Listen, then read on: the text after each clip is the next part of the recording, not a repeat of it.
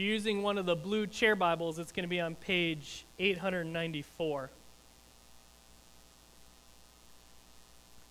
In 1994, the world experienced a very terrible tragedy. In 1994, the African country of Rwanda was brought to its knees through an awful genocide of its people.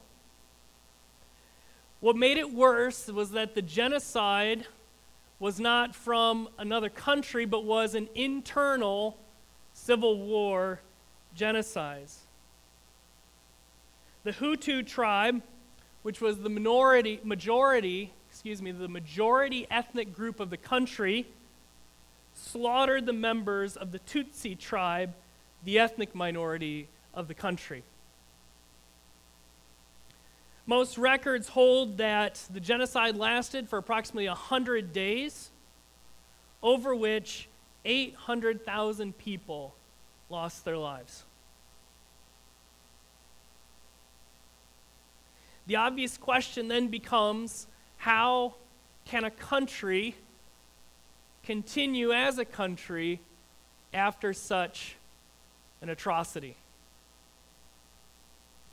The country created what they called the National Unity and Reconcili- Reconciliation Commission, which was established in 1999 with the goal of reconstructing the Rwandan identity.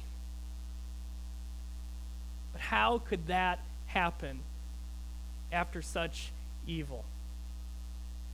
How could a country move forward in any sense of unity after an internal genocide of such proportions?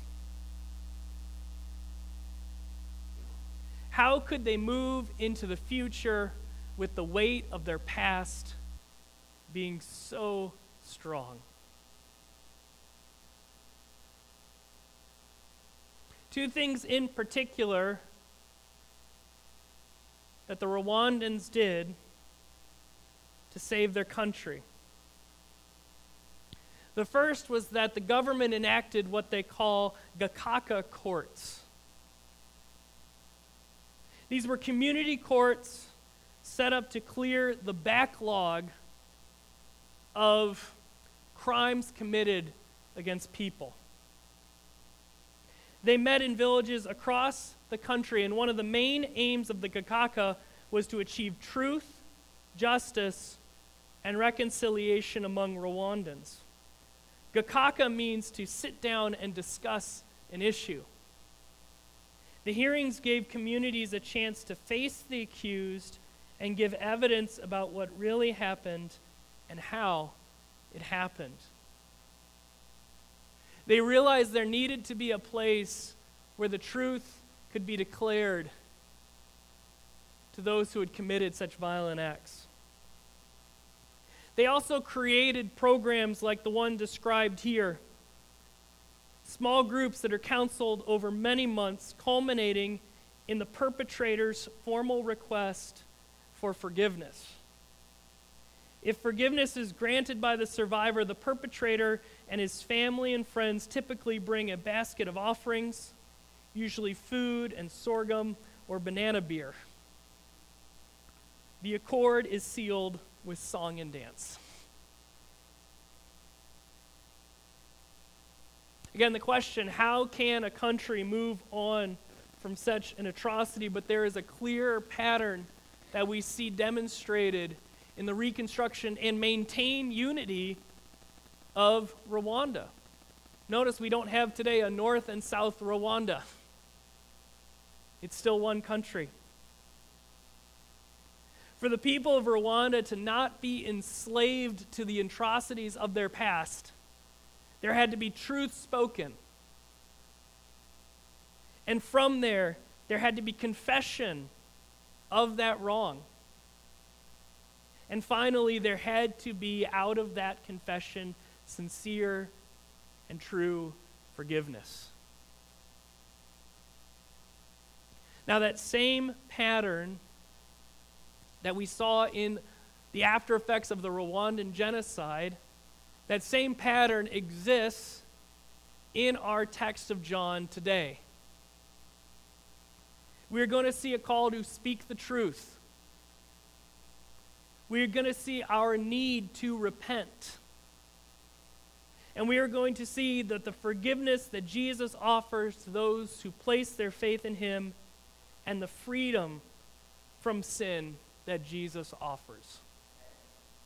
If you're following along in the outline provided in your bulletin, you're going to see our big idea this morning is this freedom from sin is found through genu- genuine repentance and faith in Christ.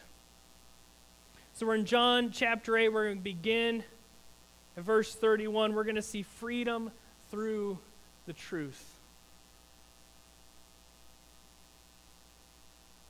So Jesus said to the Jews who had believed in him, If you abide in my word, you are truly my disciples.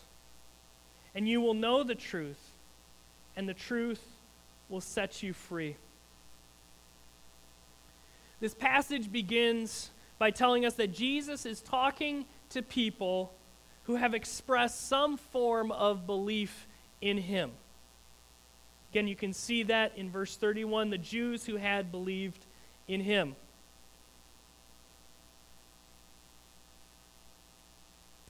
Now, Jesus, as he talks to them,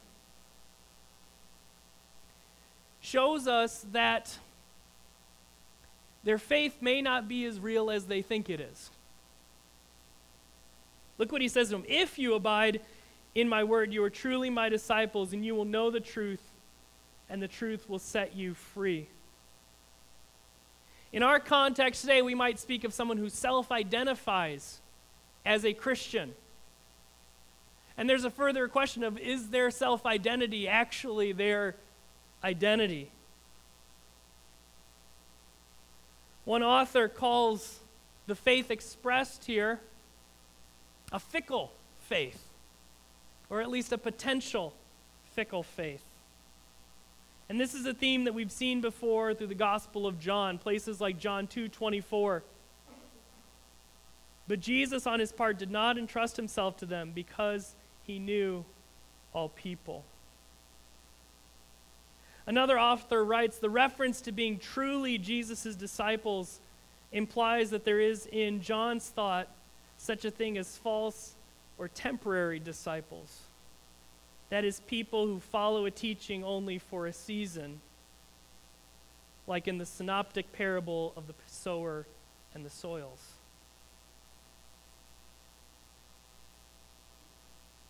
So Jesus presents those who claim faith, he presents them with a condition. How do we know that someone is truly a disciple of Christ? What is the mark of genuine faith in this passage?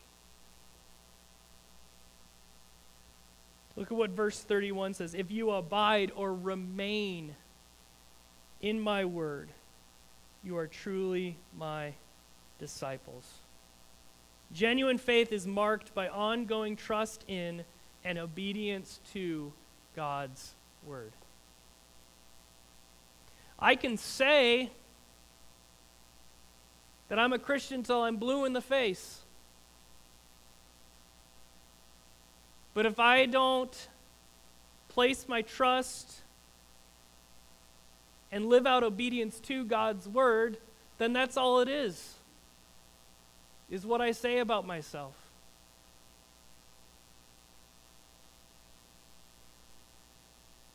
But when our faith is real,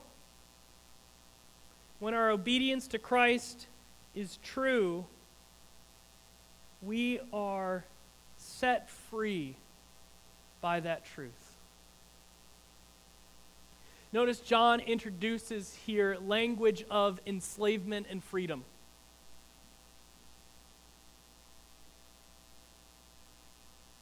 And as we have seen before, as we saw with last week when Jesus talked about light and dark, you need light when it's dark. You need freedom. There's an assumption that if you need freedom, it means you've been enslaved.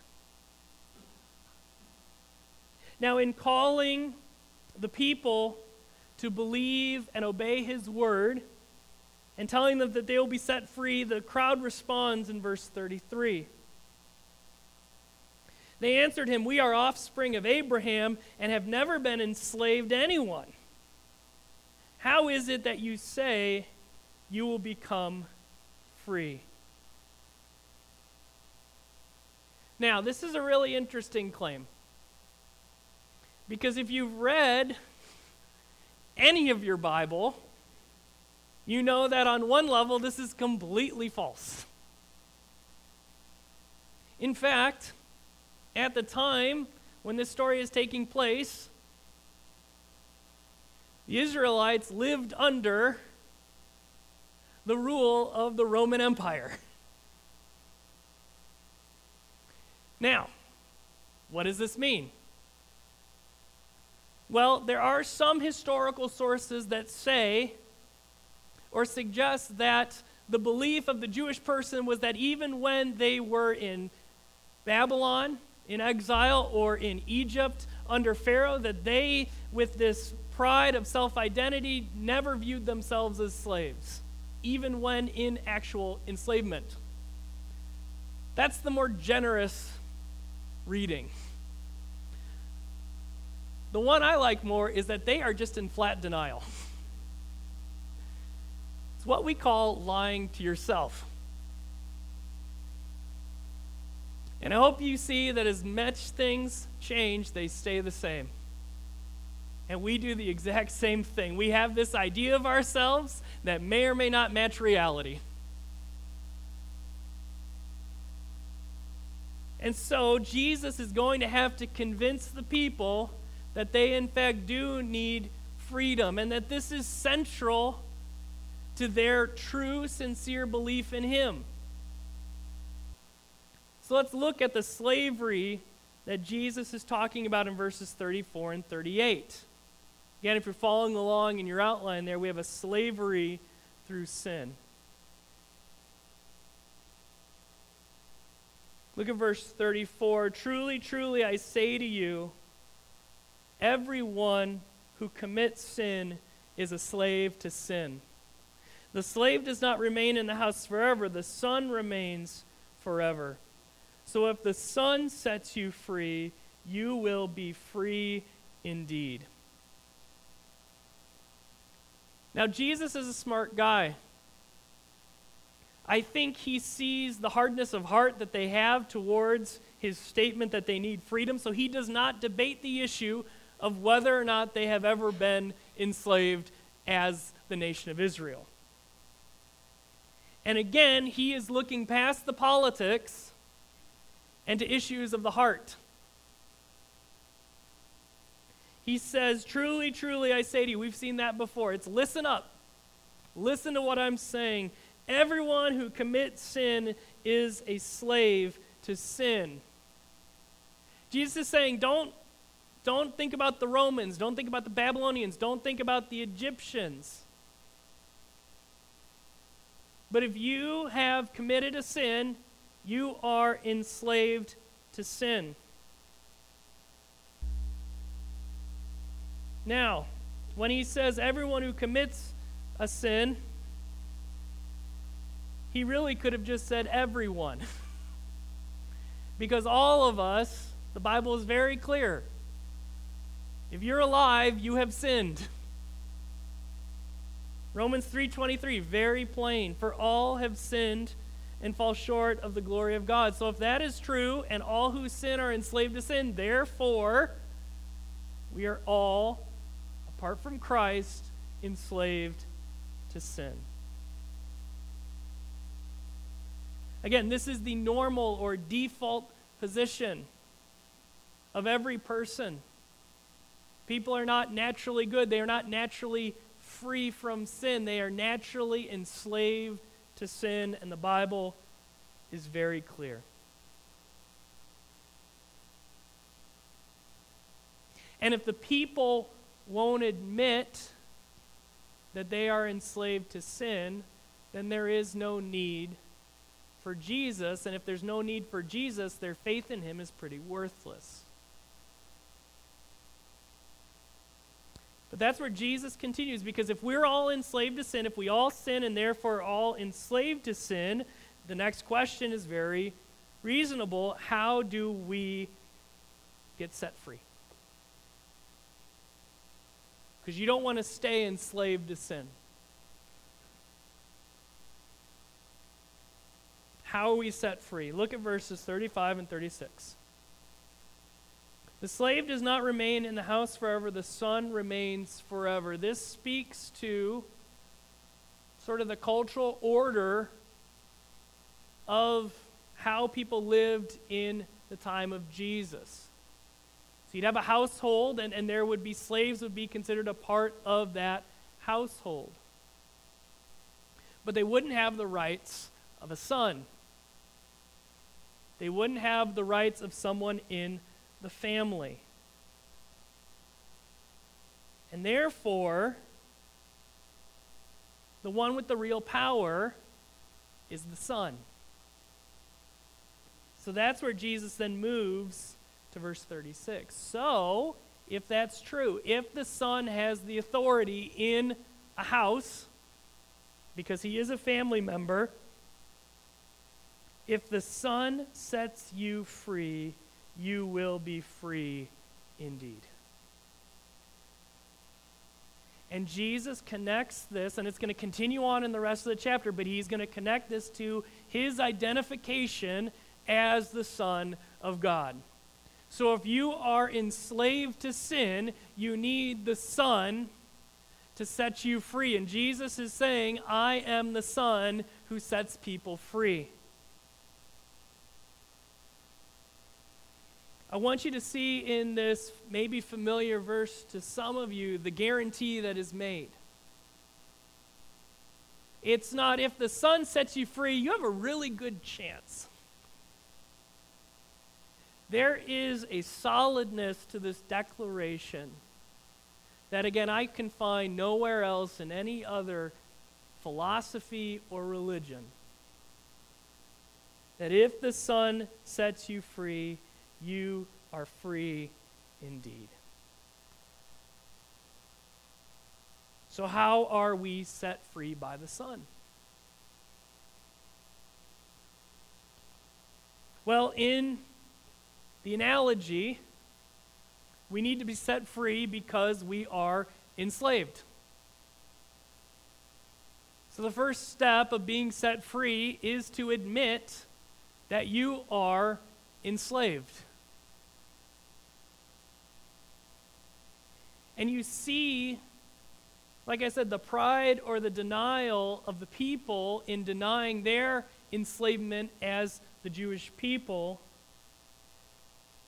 But again, as I said before, the more things change, the more they stay the same, that the same problem still exists today. What keeps us from admitting that we are enslaved to sin? Maybe it is this, this pride that often shows itself as comparative to others. Well, I'll be okay because at least I'm better than that guy. Or I'm definitely better than that guy, so I know I'm okay. Or it's a flat out denial. And a flat out denial cannot stand under the truth. It is very clear in the Bible that the Bible believes all people are sinners by nature and by choice. I would add on top of that that it is very clear outside of denial in our experience that we are sinners. I've often said the more you get to know yourself, the worse you, th- you know that you are. I, I defy anyone to experience life and not understand that they are not good and that are in need of saving from the sin. Because the more I know myself, the more I understand my sin. The older I get, the more I understand my sinfulness. So the word tells us this, our experience tells us this, but how often do we just flat out deny it? Or downgrade it? Or excuse it? Or say, well, at least I'm not that guy. See, the denial, the excusing, the justification, it's all not speaking the truth about our sin. And the truth is, all of us are sinners by nature and by choice. So that's the first step of finding freedom is to admit that we need it and that we are enslaved. And the second is looking to the Son in faith.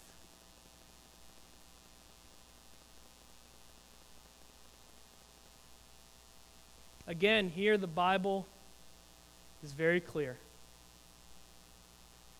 Verse 36 So if the Son sets you free, you will be free indeed. The Bible is clear that the Son, Jesus, is the only one who can set us free. It's not so if you are enslaved to sin less, then you will be free indeed. That's not what it says. It says, if the Son sets you free, you will be free indeed.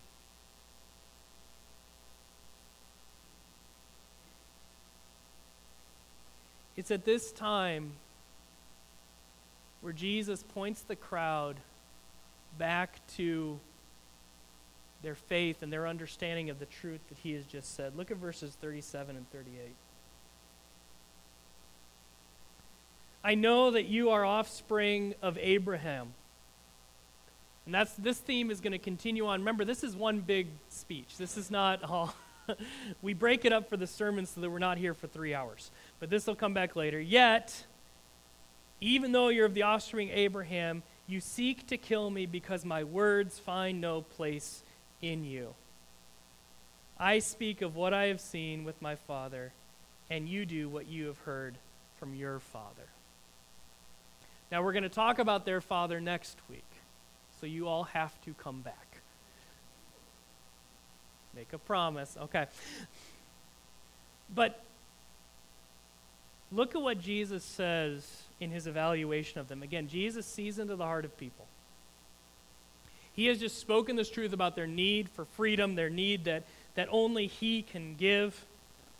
And He says, Yet you seek to kill me. This is pointing us towards the cross because my word finds no place in you.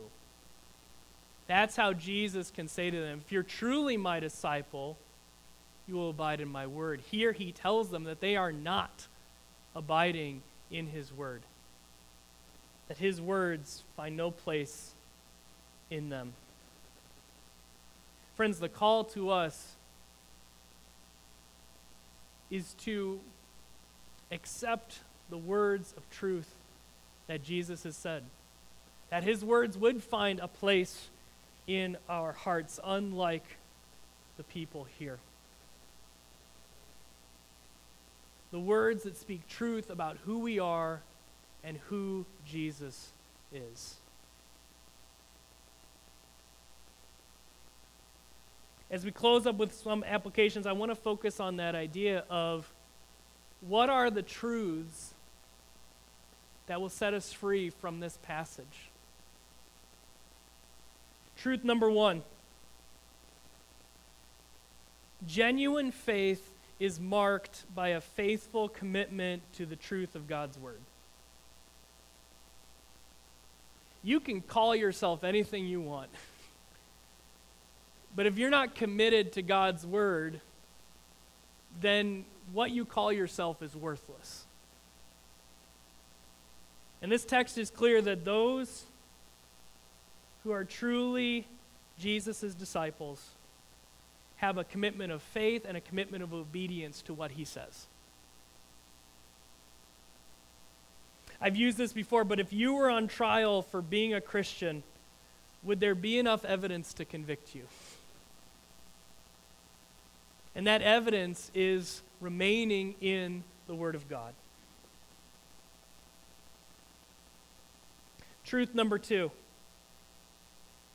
Apart from Jesus Christ, all people are enslaved to sin.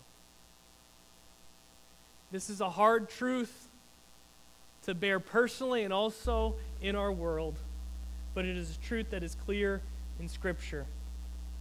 All people, without exception, are sinners by nature and by choice.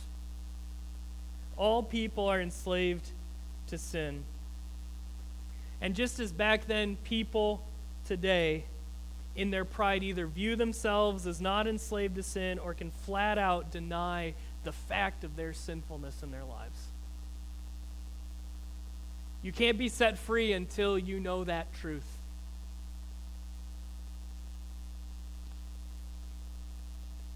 Truth number three freedom and forgiveness is possible through repentance and genuine faith in Christ.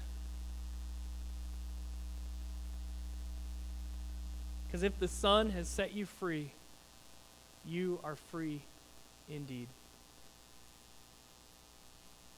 And there's a twofold application here of this truth. This is true for those who repent of their sins and place their faith in Christ for the first time, but it is also a truth for those who placed their faith in Christ many years ago. That the Christian life begins with repentance and faith, but the Christian life is also sustained in repentance and faith. That on this side of heaven, we will not truly be free completely from the sin that so easily entangles us. And some of us who, who, who have placed our faith in Christ and belong to Him, some of us need to find freedom from sin in our lives today. And that freedom comes through confession of sin. Now, for some of us, that is confession to God. For some of us, that may include confession to others that you have sinned against. Don't be, don't go back to the enslavement of sin. Find freedom through forgiveness and repentance. 1 John 1 9 is very clear. If we confess our sins, he is faithful and just to forgive us our sins and to cleanse us from all unrighteousness. And truth number four all of these truths are true to us, but the fourth truth is that we are messengers of this truth to the people out in our world. We bring this truth to the people who pretend to follow Jesus or follow him in name only, and to the people who flat out deny him in their sinfulness. And those two categories pretty much fit everybody. we have the truth that will ultimately set people free. And to use Jesus' metaphor here, are we telling people about the freedom in Christ they can have, or are we content with them living in slavery? If you saw your neighbor in shackles like the slaves in our country's history, you would go over and help them get free.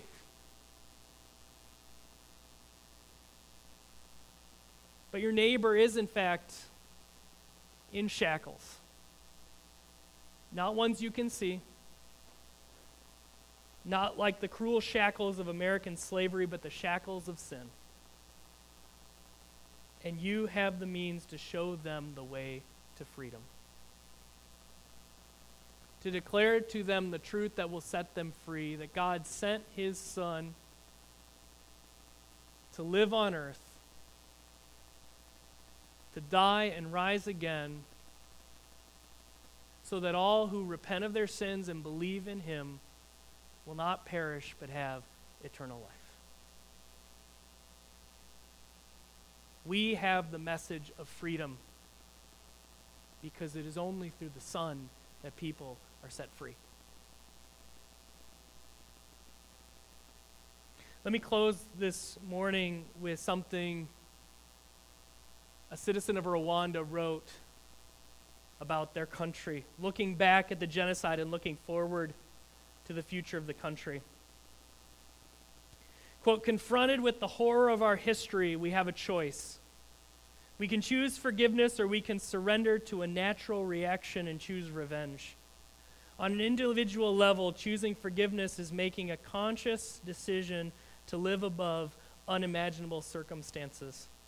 Collectively, as a nation, by choosing to forgive, we are looking at a bigger picture, a brighter and more hopeful future for Rwanda. In a similar way, for us to find freedom from our enslavement to sin, we must speak the truth about that enslavement. And we must speak and believe the truth that it is only through Jesus that we are set free. And then we are called to speak that truth to the world and to those around us. Because when the Son sets you free, you are free indeed. Let's pray.